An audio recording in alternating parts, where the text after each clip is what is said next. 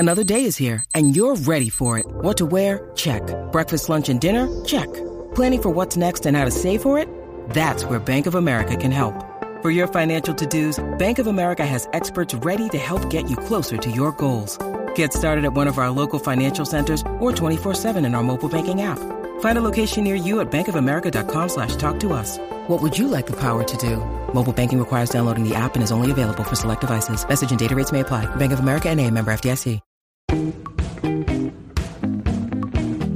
Hi, everyone. I'm Rebecca Minkoff, your host for Superwomen. Today's interview is with Patti Sellers, the co-founder of Sellers Easton Media, and she spent thirty plus years writing for Fortune and overseeing Fortune's most powerful women. It is an incredible summit that brings together the who's who of women, executives, C E Os, founders, and I've always been so inspired.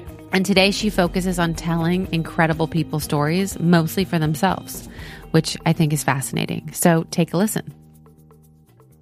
I am with the incredible Patti Sellers, who I've had the opportunity to get to know over the course of the years. Um, so thank you for doing this podcast with me. Thank you, Rebecca. I was very excited to do this today. I think we're going to have a fun conversation because I know that you're, I love listening to you interview women and tell stories. I was like, this is going to be a good one. But I'd love to start with the variety of careers that you've had over the last several years, and you've interfaced with some remarkable people. So where did it begin for you? I guess it began in Allentown, Pennsylvania, when I was co-editor of my high school newspaper. Wow. My parents wanted me to be a lawyer because I asked so many questions. I loved asking questions, and I'm really glad I took the path that I took. In my last year of college, which was at, U- at the University of Virginia, I started a magazine with a friend because I desperately wanted to work for a magazine when I graduated from college. And the job market was really bad, and I was interested in working for New York Magazine or some magazine that covered sort of like culture and a little bit of celebrity, but smart, and I could not find a job in those areas.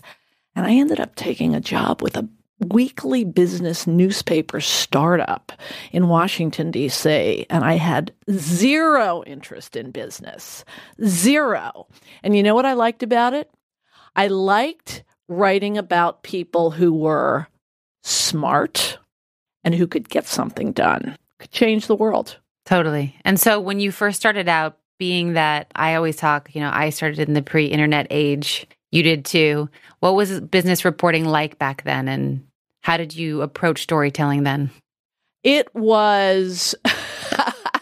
You had to be so scrappy, and, you know, there was no, there was no internet. I... Uh, you just had to be sort of super re- resourceful. And what... Quite honestly, kind of bummed me out. Uh, I I I had a fantastic career, three decade career as a business journalist, but frankly, I came to miss the glory days of being able to do research to a degree that no one else could do, do the definitive story on a person. I tended to write much more about people than issues. So write the def- so I did like the first solo profile for Fortune magazine of Melinda Gates, the first solo profile she ever agreed to do. I felt doing that story that I would do the definitive story about Melinda Gates, and people would see it and people would read it because it was on the cover of Fortune magazine. And today in journalism, one of my great sort of regrets is that there's so much information coming at us that you can't really separate the wheat from the chaff, and you just don't know if somebody is going to see your stuff, your great stuff that you spent months working on. So I don't know. I don't mean to be an old person longing for the good old days, but but there were there were certain wonderful aspects to the early days pre-internet. I agree with you. I I I was telling a story to one hundred Nordstrom associates this morning of when I started out, I only had to worry about designing two bags a year, and now it's three. It's twelve hundred bags a year. So the speed that everything is going is quite crazy. And it's hard to make things stand out, make your product, whether it's a story or a handbag, special. Right. Yeah. Right. In a sea of lots. Yeah. But you are a storytelling expert. You've been called a storytelling expert. By you, Rebecca. By me. You're the first. I mean, I'm the first. Um, what does storytelling mean to you? First of all, everyone has a story. Everyone has a really good story. Most people don't know their own life stories. They don't they don't understand the narrative of their life because they're inside it. They're living it, okay? I believe everybody has a fascinating story. A great story has a plot. A great story has a beginning, generally a challenge, generally fear and trepidation, a challenge overcome, lessons learned from it, wisdom gained, and drama through that. And you come out the other side probably stronger, probably smarter. Those are the stories I like. And one of the reasons that I was excited about coming, besides the fact that I think you're a fantastic person in every way, you're you, Rebecca, are a really good storyteller. And you've used that in building your company to such great advantage. And you've used it to kind of develop, develop these personal relationships with your customers. And that's what you need to do today. That's what every brand builder needs to do today. Tell a story and use that story to develop a really personal relationship, because all consumers have the opportunity today to have personalized relationships with their brands. I did not pay you to say that about me, by the way. So you interview people whose stories sometimes will never be shared. Right. And for their own private use or for their family's private use, how do you capture those stories? Um, is it different when you know you're going to have, you know, hundreds of thousands of people reading it or picking it up on the newsstand? Is there a different approach to telling that story versus someone whose twenty family members will just see it? It is. So after three decades of writing for Fortune magazine and, and essentially telling stories for the public market, Uh, in two thousand sixteen, a f- senior Fortune colleague of mine named Nina Easton and I, who you know, Rebecca, uh, we started a company called Sellers Easton Media. And what we do at Sellers Easton Media is we tell stories of well-lived lives. To me, a life well-lived is a life of impact. You're not just in it for the money, you're in it to make a difference in the world, and a positive difference. So those are the those are our clients. We have corporate clients. We have nonprofit organizations as clients. We also do a lot of personal work. We tell stories for families. A few weeks ago, I was in Silic- Silicon Valley, and I'm not going to say who it is. This is a famous Silicon Valley uh, person. I spent three days at, I'll tell you, it's a she, at her home doing what is a, what we call a modern family portrait. And a modern family portrait is a serial storytelling project over the years. So what we're doing is we spent three days at her home with her husband and children, little children, and we interviewed all of them. Yes, I interviewed toddlers. That's amazing. And every year, we're going to go back with a very high quality camera crew. And every year we're doing a short family film for them. Yeah. So, you know, if you saw the movie Boyhood, uh, it's it's kind of similar, but you're you're with, it's like a modern scrapbook, a modern family album, except it's on video. And those are the stories I love to tell about how people evolve and how people grow. So that is just for their family. And yeah, you do it differently from what you do for the public. One of the things that I love about this private storytelling is you're not you're not constrained by advertisers. As much as we both, Rebecca, love advertisers. Advertisers. I love advertisers all the time. But ad- if you don't have enough advertisers, you don't have enough space, whether that's store space or space in a magazine, to tell the full story. And I like having I like having the opportunity to work for a client directly, to serve that client directly. So when you started out, I'm curious to know, were you did you ever have the feeling that you were uh, very few as far as women in the industry, in business reporting? And did, did you experience any uh, challenges or anything related to that? Well, I started writing about business in the eighties. I hate to age myself, but it was a time when corporate America was composed of the leadership, white men without facial hair. And there was one female Fortune five hundred C E O in nineteen ninety-eight when Fortune, when we started Fortune Most Powerful, the Fortune Most Powerful Women list. That that one female Fortune five hundred C E O was Jill Barad at Mattel, and she ended up getting ousted. And it's, you know, now we have fewer than twenty-five female Fortune five hundred C E Os, but at least we're at a time when, you know, the C E O of General Motors is a woman, Mary Barra, and a lot of big companies, important global companies, have female female C E Os. A lot has changed over the years, but I was basically writing about men for the first decade of my writing career, decade plus. And then in nineteen ninety-eight, we actually, the top editors at Fortune, I had done a couple of cover stories about women leaders, not well-known women at the time, but they, the editors at Fortune said, these women are really interesting. Maybe we should do an annual list. And that's how Fortune, the Fortune Most Powerful Women list came about, and the franchise, the conferences that you now come to, and we love having you there. But this has become, over twenty years, Fortune's biggest franchise, which is amazing. Wow. And so you and Nina co-founded it twenty years ago.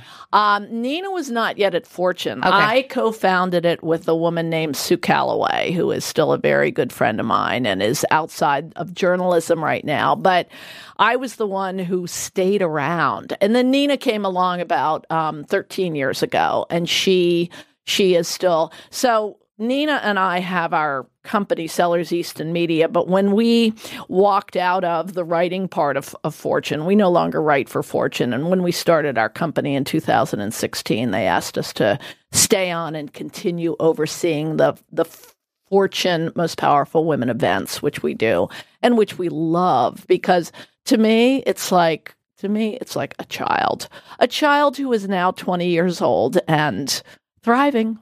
Wow. So early on, I would love to hear a story about any challenges you faced when launching that.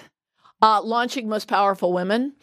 I uh, I love drama. I love challenges. I love obstacles to overcome. But I got to tell you, and there's a lesson here too, it launched with such ease and lack of bureaucracy.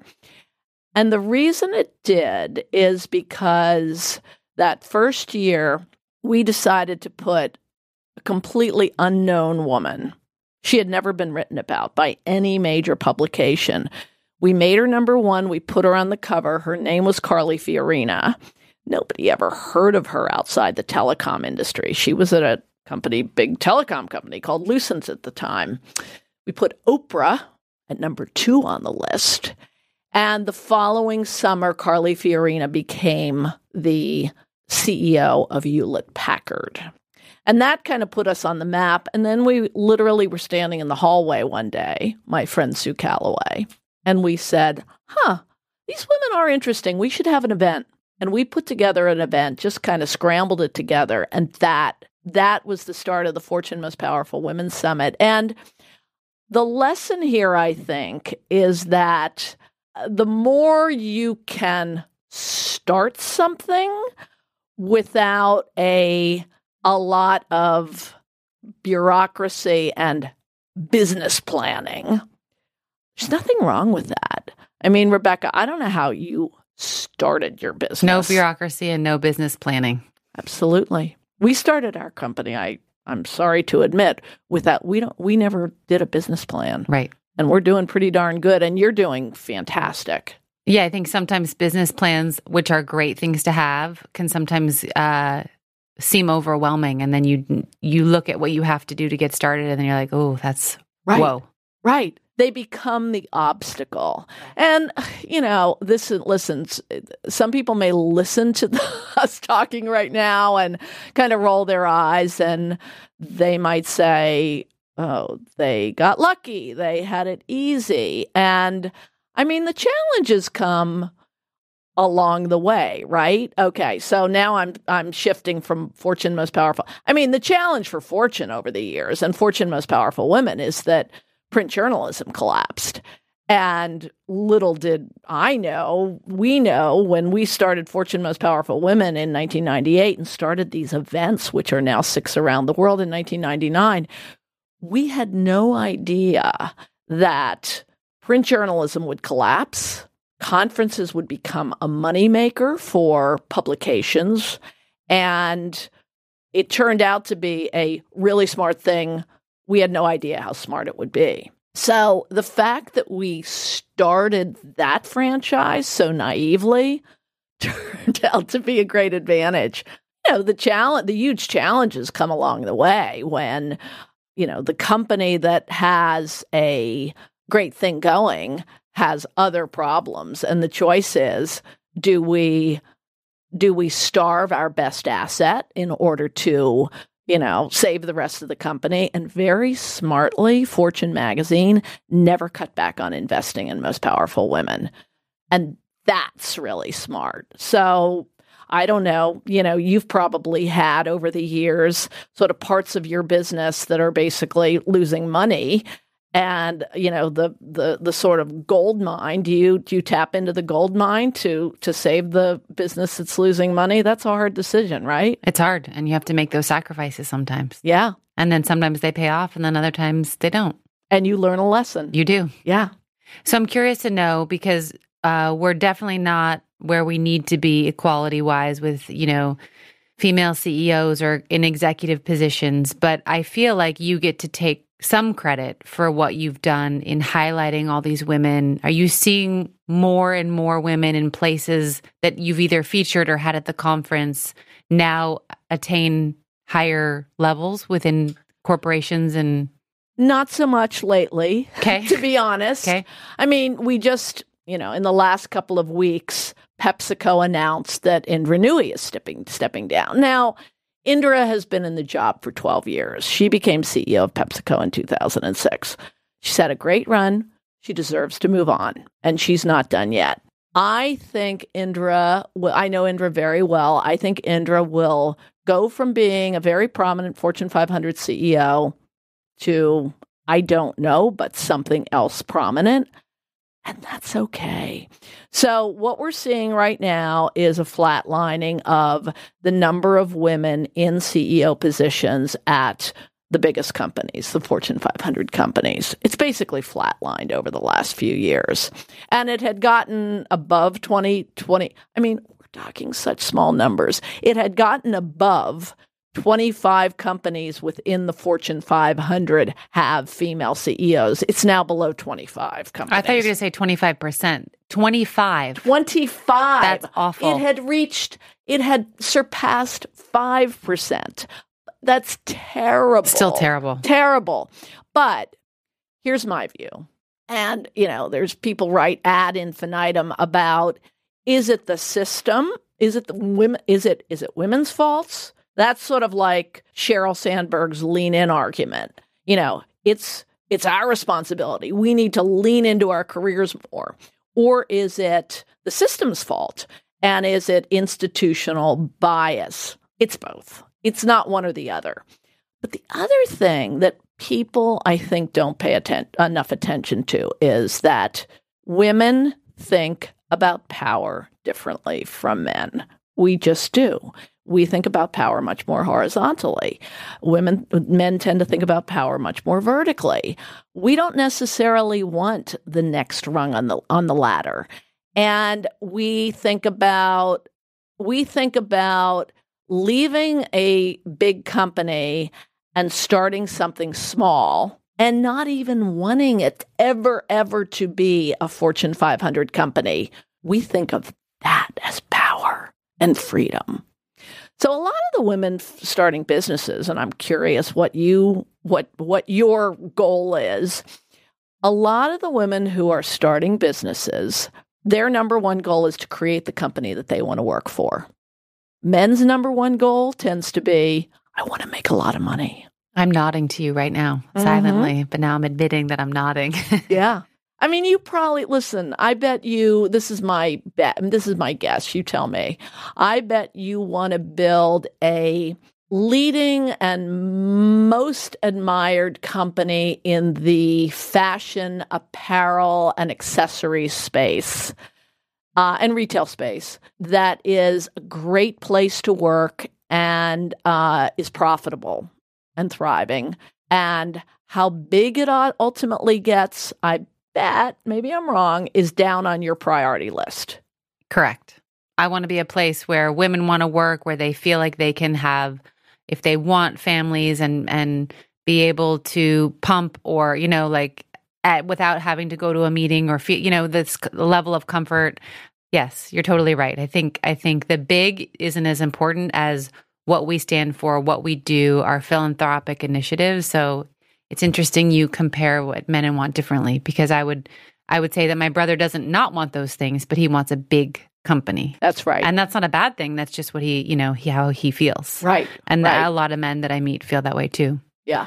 I forgot. I mean, I think of, uh, you know, he, your brother, Yuri, right? Mm-hmm. Is extremely important in the mix of. Hugely of, important. Uh, hugely important. He's the C E O, right? Yeah. Uh, but, you know, I so associate, I've never met him, Rebecca, and I'm, he seems like a fantastic guy from what I hear and what I read, but I so identify your company, Rebecca Minkoff, with you. So I think of you as kind of calling the shots, but I realize it's not just you. It's me and the bro. Yep. So what do you think we can do, being that you understand this so well and you've you've gotten to know so many of these Fortune five hundred women? What can we do to change what we're doing? Well, I mean, it's one of the reasons that I decided to stay with Fortune and continue to have this significant role with, with the Most Powerful Women events, because you can't be it if you can't see it, right?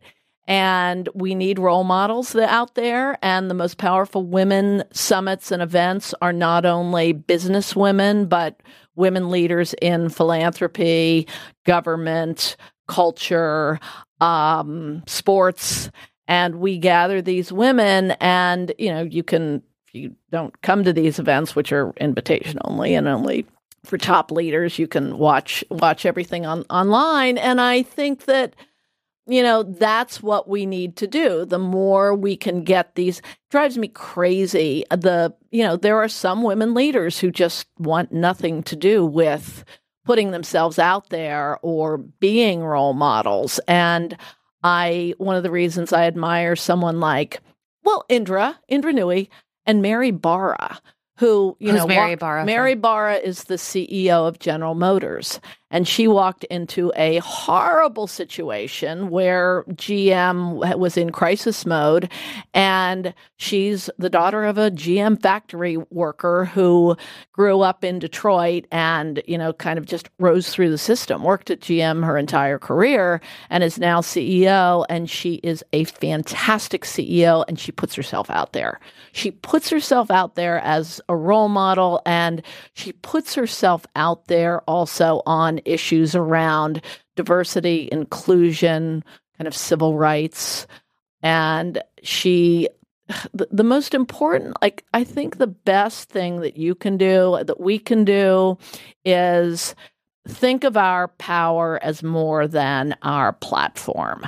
Think of think of our if we, if our platform is, if you're, you know, the the co the the found, co-founder, right? You're a brand, Rebecca, and you represent uh, a retail franchise and a, a, a line of, of of products and a brand that is out there globally. And I'm a storyteller. And if we can use our platforms to do more than just tell stories, me for private clients, and me on the stage of, of Fortune events. And you can use your platform to do more than sell your stuff.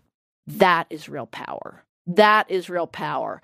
And, you know, if we would lose our jobs tomorrow and we would ask ourselves, am I still powerful? If you can say yes to that, I mean, you're a mother, you're a, you have so much power outside of your brand because you've extended your brand into the philanthropy space. And even if you left your company tomorrow, you would still have extraordinary power. And that's how we have to think about our lives. I love that. That's awesome. That's good advice. I was going to ask you what advice you have for women, but I'm going to take that one. So what does the word success mean to you, and what does a successful life look like for you? Success to me is a life of impact, a life of positive impact. It's not about money. It's not about position. It's not about stature. It's using what we have to do more and do the unexpected. And to do to do things beyond what you're expected to do. And that's how you stand out. Love it. I realize that you don't have a typical day in the life. So can you give me a typical week or typical examples of maybe things that are repetitive within your life that you do? Hmm, that's interesting. Like, I don't have a typical day, right? I don't have, I don't really have a typical day. I'll tell you, I spent my entire career um, going to an office, and I work at home now. I work at home, and I love it. And I had a thing when I, when my job was writing for Fortune and overseeing most powerful women for Fortune. I had a thing where I wanted to do all my work at the office, and my home was for home stuff. I didn't work at home. And when we started this company in two thousand sixteen, I completely shifted gears. I now work at home, and I'm so shocked that I that I like that. And you know, I I was a little worried about, you know, kind of be, uh, first of all, like the productivity issue is like I have to stop myself. I mean, I have to control myself from working too hard. I mean, I have no problem being self-motivated, but I never imagined that after a full career going to an office that I would change my life and find joy out of, you know, getting up and making my own, you know, sort of charting my own course every day. There is no typical, you know, I just spent, I just spent a whole week in Silicon Valley, and one of the things was doing that project, and that is pure joy to me. But a lot of days are sitting in my apartment and doing proposals and writing stuff for clients, you know. So it it just varies. I love how varied it is. Yeah. That's what I love about my job now is it's very varied, and it keeps it interesting. Mm-hmm. Totally keeps it interesting. So one thing I like to ask every guest is something we'd be surprised to know about them. Um, I'll share with you that I don't think you know this, but when I spoke... We met originally after I spoke for Accenture International Women's Day. I remember. And I saw your name as being on the list of people in the room. And I was like, if I could just get a moment with her, I've been admiring her for so long. And I it manifested because then you reached out to me or or to Julie and said you wanted to meet me. And I was like, ah. It it actually happened. Something I actually wished for, because I don't really believe in wishing, actually happened. So that's my... That's so interesting. You've just changed my answer. But my answer relates to the answer I was going to give. So uh, that's so fascinating, because I remember looking at, at that Accenture conference, I remember looking at who was going to be on stage, and I was like, oh, Rebecca Minkoff is going to be there. Oh, I hope I get to meet her. And I was intentionally in the green room at that time so I could meet you. Wow. So... Who knew? So we were both fangirling each yeah, other. Yeah, we were fangirling each other. And what I, w- what I was going to say, I guess, in response to your question was that, first of all, there's a glamour to what you do and there's a glamour to what I do, which is not really the truth, right? Like, we're like, you know, we... It looks glamorous. It looks glamorous. It's it's incredibly hard work. I mean, I I am a totally ordinary girl from Allentown, Pennsylvania, who... never lost that my Allentown roots, and I never want to. I never want to. I feel like I feel like you should never lose your roots because it enables you to talk to pretty much anyone. And what and this now I'm now I'm shifting to what you just told me. What constantly amazes me is I don't think I'm famous. I don't think I'm well known. And when I hear people say, like you just said, like, oh, I hope I can meet Patti Sellers. Like, I remember like the, I remember the first time I met Maureen Dowd, the New York Times columnist, the famous, great New York Times columnist. I don't know, maybe like ten years ago. She said, oh, I'm a big fan of yours. I'm like, what? What? Like, I don't think these people I admire know who I am. And as long as you can keep that, that, that keeps you grounded. You should never assume that people are impressed with you or think favorably of you. You have to earn that. Agreed. Stay humble. Mm-hmm. Are there any last words of advice? You've given me and our listeners incredible advice throughout this podcast, but are there is there anything you want to end with? Um, I would just say real power is the power you have beyond your official platform and your official tenure. It's doing the unexpected beyond what you're expected to do. Love it. Thank you, thank you, thank you, Patti Sellers. Thank you, Rebecca. That was Patti Sellers, the co-founder and partner of Sellers Easton Media. You can find more about her on LinkedIn at Patti Sellers, P A T T I E S E L L E R S. Thanks for listening.